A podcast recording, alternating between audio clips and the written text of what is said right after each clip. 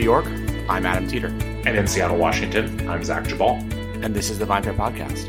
And Zach, man, like I'm, I'm, I'm excited about this topic today. I, I, love this wine region or these wine regions. But before we, we we get into it, we got an ad read from these wine regions. So let's do that, and then then we can catch up a little bit, and then bring on our special guest. Perfect. So the winemakers of Ribera del Duero and Rueda wine regions were locavore, artisanal, and sustainable long before those terms were trendy. These Spanish wines reflect an ancient tradition and a pure sense of place, yet have a timeless appeal that knows no borders. There are many things that make these regions special, one of them being the proliferation of their old vines. In today's episode, you'll hear from certified sommelier and Ribera y Rueda's trade educator, Chris Paul Doyen. This ad just did the intro for me. Yes. About the viticulture traditions of Spain's top red and white wine regions. Listen in and taste along to discover what makes the priceless heritage of each Ribera y Rueda's old vines so special. So, a little prematurely, we're not introducing Chris yet, uh, yeah, but now on, you Chris. guys know it's yeah. I mean, Chris, not your time yet, buddy. But at least everyone knows that it's coming.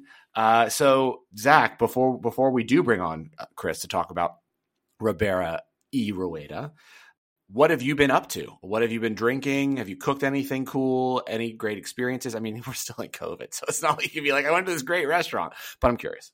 Um, you know, it's funny. I I was gonna say, I the only cooking thing that I did lately that I'm very proud of um, because it was um, it, it required not um, it did not require any effort on my part. It required a certain kind of just uh, you know uh, acceptance, I suppose. Was uh, my my wife has been clamoring and desiring for uh, some sort of cheese filled pasta, ravioli or tortellini or something. Did you and make the TikTok feta pasta? No, no, no, no, no, no, no. I, and I said to my, I said, okay, I'll, you know, I kept saying, no, no, no, I don't want to buy it. I'm going to make it. I'm going to make it. And then I finally realized, you know what? I'm not going to make. I like to make fresh pasta, but but ravioli is not the thing that's going to happen. I've done it before. It's, it's such a pain in the ass. And so I went to the store. They had the the store near me had uh, a nice local producer some of the packaged ravioli, like fresh ravioli on sale, and I went and bought it, and we made it last night, and it was delicious, and I didn't have to do any work except boil it, and uh, felt a little bad that I kind of, you know, after all that, didn't end up doing it on my own, but. Um, that was how I celebrated uh, St. Patrick's Day. Apparently, is with ravioli. So I, I, I, I, gotta say, it's never been a holiday that I've. I don't have any Irish heritage, so you know, it doesn't really resonate in that way. And and um, as someone who worked in the service industry for a very long time, any holiday that you know sort of encourages overconsumption is not uh, not really one that I tend to get all that excited about. But did, did you do anything for St. Patrick's Day? I had a Guinness. Uh, yeah. I love Guinness though, and every time I have Guinness, I forget how much I love Guinness. And I had a, a side of a uh, of a Redbreast, so Redbreast uh, Irish whiskey had just like a little dram, um, and had that with a kale salad I made. But uh, the thing that I was most excited about this week is I uh, over the weekend I think I've talked about this bar a bunch on this show, but one of my favorite bars prior to the pandemic was the Rockwell Place, owned by Toby Cecchini, the really famous mixologist. He invented the Cosmo, etc. And he's had to close the Rockwell Place. He only has open right now the Long Island bar. He is reopening the Rockwell Place. I'm super excited about that. Um, it's a few blocks from me. And when he first opened it, he had this drink on the menu called the Rare Citrus Margarita. And I was like, what does that mean? Like, like how rare this is the citrus like is it going about to go extinct like is it what are we doing here is it on the endangered am i list? making it worse by drinking yes this? but he, i think it's you know they use a bunch that he would combine a bunch of different citrus juices to make the base of the cocktail i mean he, I never knew how he made it, but this weekend I got inspired to like try to recreate it. Uh, and so on Saturday night, I you know combined some orange, some fresh orange juice, some fresh lemon juice, some fresh lime juice. The, the, the oranges at least were Cara Cara oranges, so I felt a little bougie about it, right? Like I was bringing in something that felt uh, rare. And I feel like you could have gotten more exotic though, like no pomelo, dude. I should no, have. no Buddha's hand, nothing. It was what was in the fridge, and uh, and then yeah, I made it, and he serves it up. So which I had never, you know, really thought about. Oh yeah, like margaritas, of course, could be delicious up. Like, yeah. why do we always have to serve them on the rocks? Um, and it was just incredible. I had made one, and we had one, and then we went uh, and did outdoor dining. Um, nice, which was a lot of fun. But yeah, so that was my like my weekend experience. And if you also, you know, read the site and the the roundups that staff do about the cocktails they've been making recently, I may have also used this cocktail as my cocktail for this week. It's going to run on the site, but but you know, don't be mad, Katie. I know. Well, it's just such a good story. I had to share it twice. Anyways, uh, let's let's get into it though. So yeah, we're not talking about cocktails. We're not talking about St. Patrick's Day. We're talking about uh, this, you know, amazing wine region in Spain, or two amazing wine regions in Spain, Ribera and Ribera del Duero and Rueda, um, which are just wine regions that more people absolutely need to know about. And so, to help us get into all things, you know, uh, wine from these two regions, we have Chris Baldoyan, who is a certified som and the Ribera and Rueda trade educator. Chris, man, you, you listen to all the gibberish. So first, before we jump into that stuff, like what have you been up to? What have you been drinking? How are you doing and where are you? Howdy, y'all. Uh, it's good to be here. Thanks for having me. Of course. Um, I'm trying to think what I've been drinking. So I was in Austin earlier this week doing a little trade education for Ribera and Rueda. So while I was there, I went to a restaurant called Suerte. I don't know if y'all have heard of it, but it's this really amazing Oaxacan styled Mexican restaurant that exists kind of in the South Congress area of Austin. And some really just fantastic food. I think the prism through which so many people see Mexican food, especially in Texas, is through Tex Mex, uh, which is definitely not what this is. The food was just like so delicious. I think my highlight of the meal it was uh, some sweet potatoes that had been like smoked and then roasted and oh, topped cool. with a lemon aioli and just a fuck ton of different herbs. It was so so good. Uh, and the wine that we had with it was Bichi Petmex, which I don't know if you're familiar with the Bichi wines. They're some of my favorite. Yeah. yeah, yeah. I had a chance to go down there during harvest a couple of years ago and see the vineyards. Uh, another place with old vines. Um, you know, but to me at least, the wines that are being made in Valle de Guadalupe are some of the most exciting things happening in not just North or South Central America. I think like some of the most exciting wines out there for sure. And that wine, the Petmex, has like a touch of RS to it, so it works super well. Um, that lower effervescence, you know, goes so well with that kind of food. So it was great. Very cool, very cool. Um, so we don't have you on to talk about that. We are going to talk about some. some We're not just going to go all out and talk about yeah. So, all right, fair. So let's. So you know, can you give us an overview for people? So I'm, I'm throwing out these these two wine regions names, right? Rueda and Ribera del Duero. Now, some people listen to the podcast obviously are familiar with both of them. Others may not be. Um, what can you tell us about both regions to give us a quick overview before we jump into the conversation? Yeah, I think, you know, when I think about these places, what immediately comes to my mind is we're, we're in the larger region of Castilla Leon, and we are in high elevation mountainous areas. So we're in the Meseta Central, Spain is the second most mountainous region in Europe after Switzerland. So we're talking about a area just filled with like a very Mediterranean continental climate. That's what I think of when I think of these places. Just just so that again, people can obviously you know look this up on a map. They can see where these regions are. But just just in terms of locating us uh, you know for people who haven't had a chance to travel to these regions or even maybe to spain more broadly kind of orient us where where are we in terms of uh, you know the major cities or, or other places that people might be familiar with? Yeah so we're about two hours north of madrid. So kind of like north central spain is kind of the best way to describe where we are. And are these regions right next to each other they are they're they're right next to one another they're in that larger region of castilla leon and so what what is what are they known for um you know i i assume or I mean, I don't assume I know that one is a white wine region primarily, and the other is a red wine region. Um, but what grapes are they known for? Sort of what style of wine are each of them known for? And is there sort of like a do people who make wine in Rueda also make it in Ribera and vice versa? Like, is it that kind of a a thing? For sure, yeah. So to kind of get to that first part of it, Ribera del Duero is a region known for red wine. Uh, Tempranillo is the main grape of the region, and in Rueda, the main grape of the region is Verdejo. Verdejo is like a really fresh, bright, um, very makes very crisp wine. Um, and of course, in Ribera del Duero, most people think of those like big red wines that come from the area. So they're they're very much sister regions in that sense. And to get to the second half of what you were talking about, absolutely, you find a lot of Ribera del Duero producers making Verdejo, making that fresh white wine. Um, so so there's definitely a complementary element to the two. You know, kind of curious too when we talk about Tempranillo and we talk about um, Verdejo, and, and, I think specifically in the context of some of the wines that Adam and I tried, and, and that you know are kind of uh, of, of particular note here.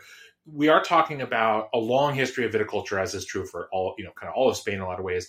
But you know, also this particular facet of uh, each of these regions, which is a lot of older vine material. Can you talk a little, Chris, about kind of both what is actually there in terms of old vines, and then maybe we can talk a little about kind of how that matters in the resulting wine. Well, I think to talk about old vines in this area, you know, it goes back over a thousand years, but this area was pretty much the capital of Spain for a very long time. Ferdinand and Isabella got married in the region of Valladolid in 1469, right? So this is kind of the birthplace of modern Spain in a lot of ways. And because of that, a lot of vines were planted in this area after the Reconquista, and it was flourishing. It did really, really well. Uh, again, a lot of Tempranillo, uh, that is the indigenous grape of the Iberian Peninsula. Verdejo, also indigenous to this area. So phylloxera comes through, devastates the vineyards. However, a lot of these small villages with very sandy soils, they were able to survive. They're, those vines were able to thrive. And now what we're noticing is there's been this revitalization with people discovering these very old vineyards that have been around, and we're seeing really complex wines being made out of these old vines. Interesting. So okay, let's take it. Let's take it. Let's let's jump back and say, okay, it's a, it's a region. One region makes white wine. One region makes red wine. The white wine region makes it based on Verdejo. The red wine region is making it mostly based on Tempranillo. Cool why should people care? So what is it that people what is it about these wines that makes them special and wines that people should seek out, especially if you've never heard of this region before or you're only, you know, vaguely aware of it? And maybe I'll give you a, a clear example. Like maybe all you know about Tempranillo is that it comes from another region of Spain that it also happens to be very well known and start with the letter R. Right? So what would make you it's like voldemort. He who must not be named right? Exactly. yeah. so what would you think i just like to keep it a little mysterious. So what would you what would you tell someone about why you know i'm i'm a customer i'm at the restaurant you're my som why should i be drinking rueda or or ribera? Yeah, I think there's a lot of different ways to go about that, but at the end of the day, right, you want to drink something that that feels authentic, right? To me, what's so special, right, is that within Spain at least, Verdejo is the most widely consumed white wine out there. And these are regions that have a long viticultural heritage, right? They've been making wine in Ribera del Duero for centuries and centuries, as long, if not longer, than in the other R region, right? To me, at least, as a consumer as well as as a buyer, I'm looking for something new and different that still has that authenticity and has that long tradition of winemaking. And I find that to be the case in both of these regions. I mean, these are vines that were put in the ground long before it was trendy to make organic wine or low intervention wine. And for me, at least as a buyer, these wines offer incredible value as well. Um, I know we're going to talk about that in a little bit, but for me, at least, like, I don't know, they, these are some of the best value wines out there. Like dollars for donuts, I think these like over deliver. Okay, so let's let's talk a little bit. You know, you mentioned a little the taste profile of Verdejo, but I think again, for a lot of people listening, they may not be very familiar. They may never have tried Verdejo or at least not be aware of it. Tempranillo obviously has a little bit more of a profile, but even then, let, us talk a little bit about maybe whether it's the specific wines that that Adam and I had, or or these wines more generally. Like, what can someone expect? Maybe what are some reference points, and and like what you know, what are these wines? You know, what what what yeah. what is what should someone expect when they drink them? So let's say you have a bottle of Rueda, right? Chances are what's inside of that bottle is Verdejo. And chances are that fruit went through fermentation in stainless steel. A lot of these producers want to preserve that fresh, bright acidity. And the best way to do that is making it in a more reductive environment. So Oftentimes, you end up with a really zippy, bright, fresh wine. A lot of producers will have some lees incorporation there, ending up with something that's a little more savory or complex. I think this is a good lateral move for someone if you're used to drinking maybe Pinot Grigio. Some of those like brighter, crisper examples could be a good lateral move from Sauvignon Blanc. If for that guest that maybe wants something a little geekier, I think that there's like a Godello kind of like element going on here as well. Um, so something just like crisp, bright, fresh with that lazy complexity for sure. Cool. And and so you know you, mentioned before that this is one of the this is the most widely consumed white variety in Spain. Are is is most of what's being consumed in Spain from Rueda? Yeah, yeah. For the most part, that that's pretty much what you're seeing. There is Verdejo grown in a couple other areas as well, but this is the dominant grape and dominant region for it. Gotcha. And how is how is the wine normally consumed? Like, what is it consumed with? Uh, and is it like is there a specific season that it's consumed, or is it all year long? People are Dude, just like it's Rueda season, fifty one weeks out of the year, baby, like all the nice. time unless you're like celebrating with sparkling wine, you know, around New Year's or something like that. No, it's cool. it's really the sort of thing where you just ask for a like white wine, and chances are what's being served to you is Rueda Verdejo. In terms of like what to eat with it, you know, I can think about here in Houston at least, right? Like here, what we have a lot of is some amazing Vietnamese cuisine. And to me, all of those like really fresh vegetable elements that are used, things that are seasoned with lemons or with Thai basil, like those are things that work incredibly well with those like very zippy, citrusy examples. The more savory wines out there, the ones that have like extended lees aging or some batonnage, those are the ones that go with something a little heavier, maybe something with like cream or cheese in Spain, at least, you know, you eat a lot of like roasted vegetables. I'm thinking of like carrots and potatoes. Goat cheese is a very common thing. Sheep's milk cheese. Those are those are things that work really well with these wines. The reason I was asking is because like my last time in Spain, I didn't see a lot of vegetables. So I was just kind of wondering, like, you know, yeah, potatoes are kind of like a vegetable in Spain. It's kind of the base of the, the food pyramid over there. totally, totally. Um, so you know, obviously, Ribera is a region that um, some people may may be more aware of. Uh, uh, even though you know, I think it's probably surprising for people to hear that Rueda is the wine that's consumed much more. Um, Ribera, I think, on the American market is a wine that consumers may have been told, you know, produces excellent wine. But I think the other bias they may have is that that's it's a really expensive region, um, and really expensive because there's you know a few producers that are just insanely famous um, and sell wines at exorbitantly high prices. Um, is Ribera expensive? Nine times out of 10, it is not. I think it's great that the region does have this recognition with quality because you do have these like cult producers that are making, you know, 99, 110 point wines, right? You know, but yeah. at the end yeah. of the day, right, that represents such a small percentage of the wine that's being made in the area. You've got over 50,000 acres under vine in Ribera del Duero, but you only have like, I'd say 14 producers that are making more than 75,000 cases a year. Uh, you have a lot of very small growers that are making wine. You have a lot of very small producers. I mean, today you guys tasted uh, Goyo Garcia, right? That was one of the mm-hmm, wines yeah. that you tried. Great example of someone who's working with very old vines and making a small production of wine. He's a great example of that smaller producer. There's other examples out there. I mean, there's a lot of crianzas or cosecha, kind of the like the fruit that's maybe not aged in oak for a super long period of time that is really just fresh, easy to drink. And those wines are coming in under like 30 bucks a bottle. There are even examples out there that are under 20 bucks a bottle. Right. I think I looked at the, I think I looked the Goyo up and it was around 20 bucks or something. Yeah. I mean, these are like great bistro wines, reds that you can just crack open that don't need to be decanted over the course of hours, you know they're super easy. I don't know if they're going to get like Instagrammed by NBA players or if they're going right. to be at like a like a steakhouse for hundreds of thousands of dollars or whatever. But like they're they're great wines. They're they're they're super delicious, easy drinking, where you don't have to think twice about opening it. But I will say also as a as someone with lots of floor experience myself, it's the the other style of Ribera del Duero that's slightly more, um, you know, whether it's from uh, a little bit. Uh, more concentrated maceration and, and winemaking style or what also has been I, have always been uh, really pleased at how broad an appeal that wine has. I mean, it is it would be a lie to say that there aren't a lot of wine drinkers out there who want full-bodied red wines. They are ubiquitous.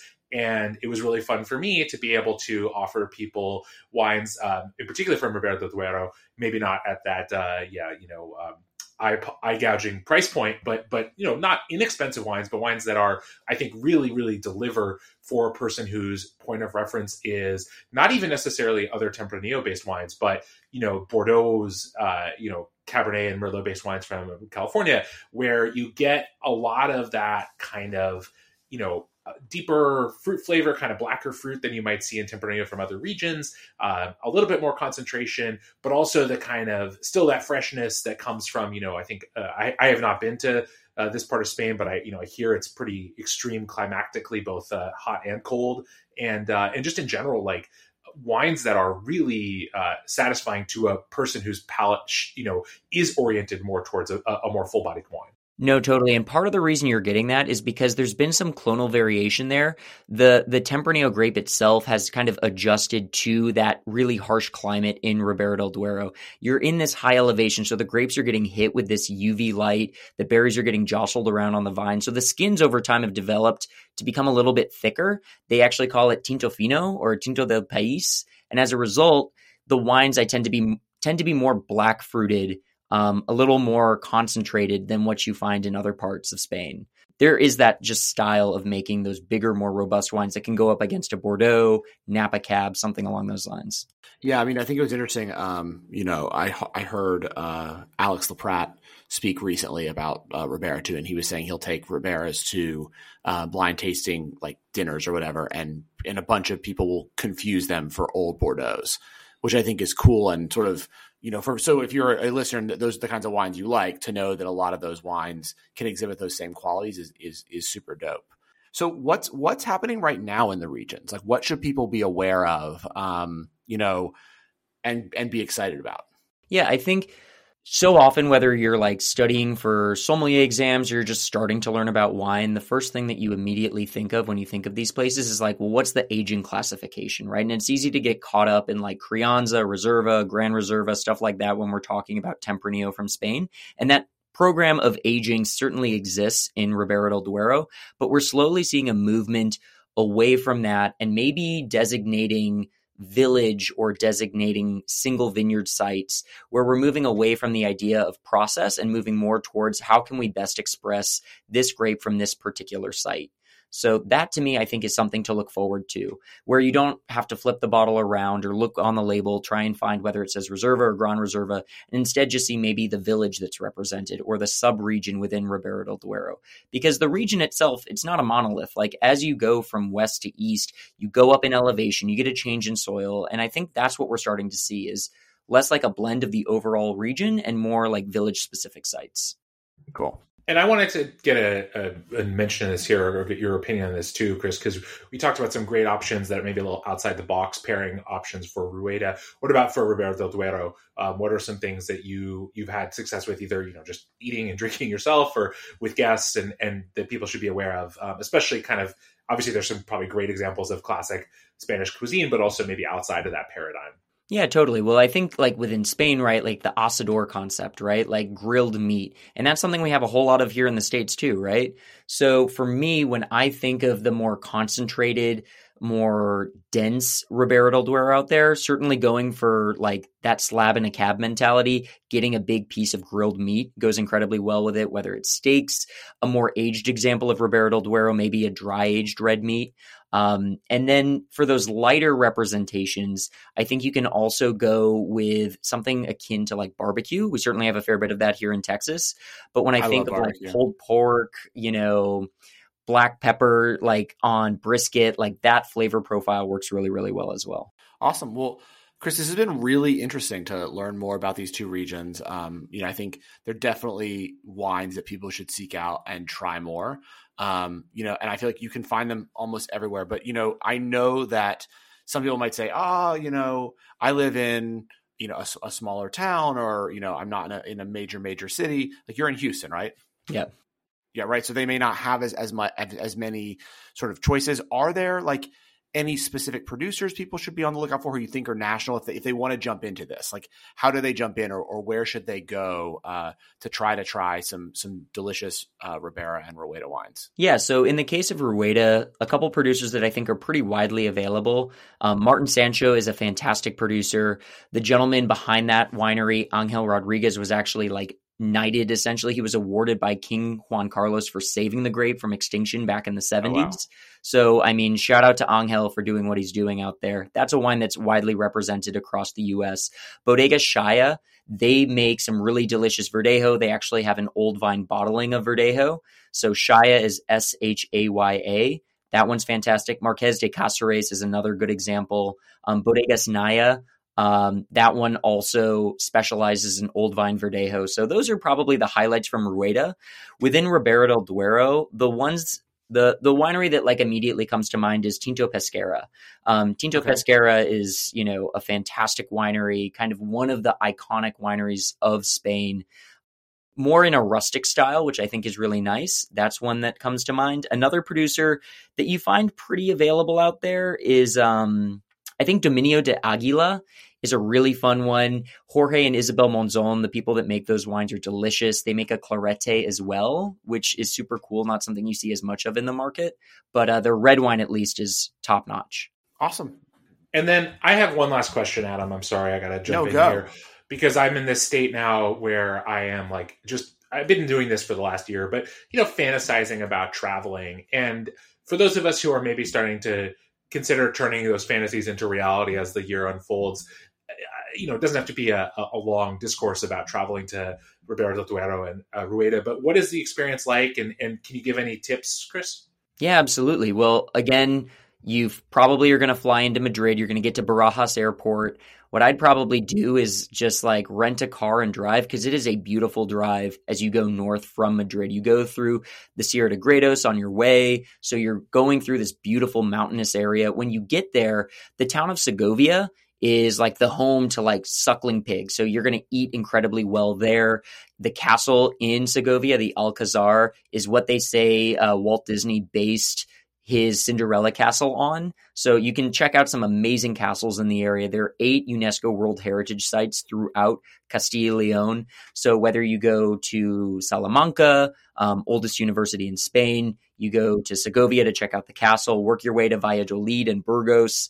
These are regions that, you know, you're learning the history of Spain as you go through these spots. There are amazing museums, um, certainly great hiking to be had. So no shortage of fun things to do and wineries to check out. Cool. Well, Chris, th- thanks so much for coming on, man. We really appreciate you uh, sharing all this amazing information about these two incredible wine regions. Yeah, I, I, we encourage people to go check them out. Yeah, and we'll have some notes in the uh, we'll have some notes in the show here about uh, some some ways to get your hands on some of these wines that uh, that should be good access points for most everyone who listens. Cool, guys. Thank you so much for having us on. Of course, and Zach, as always, I'll see you next week, man. Sounds great.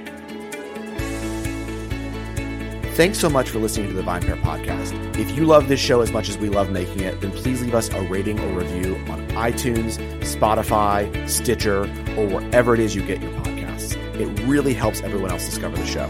Now for the credits. VinePair is produced and recorded in New York City and Seattle, Washington by myself and Zach Geballe, who does all the editing and loves to get the credit. Also, I would love to give a special shout out to my VinePair co founder, Josh Malin, for helping make all this possible, and also to Keith Beavers, VinePair Tastings Director, who is additionally a producer on this show. I also want to, of course, thank every other member of the VinePair team who are instrumental in all of the ideas that go into making this show every week. Thanks so much for listening, and we'll see you again. Today's episode of the VinePair podcast was brought to you by Ribera y. If you're looking for where you can get your hands on some Ribera y wines, check out Mr. D's an online shop that will ship your wines nationally. And better yet, if you purchase two or more bottles of Ribera y then you'll get 15% off. Just use the discount code RR2021. And be sure to check out RiberaRuedaWine.com for some great wine 101 and recipe pairings. Cheers, guys.